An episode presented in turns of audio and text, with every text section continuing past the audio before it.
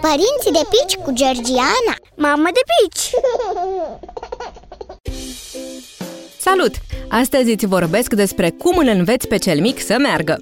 Personal, cred că nu e nevoie să învățăm noi pe copii să meargă, pentru că o vor face singuri, atunci când sunt pregătiți. Ce poți face, în schimb, e să-l ajuți și să-l încurajezi pe copil să meargă, de preferat desculți la început.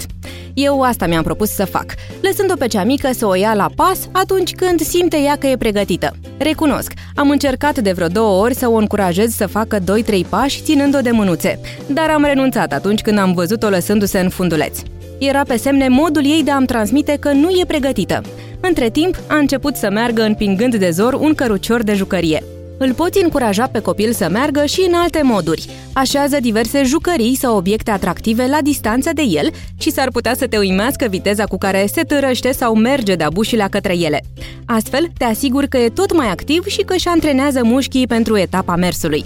Apoi, când începe să facă primii săi pași timizi, îl poți susține ținându-l de subțiori sau cel mai bine de trunchi, lăsându-i mâinile libere iar după alte câteva sesiuni de plimbări asistate, îți poți face curaj să-l lași să meargă singur, chiar dacă vor fi doar doi pași, urmați de o căzătură în fund. Va avea parte de multe căzături la început, dar cât de curând te vei surprinde alergând după el prin parc.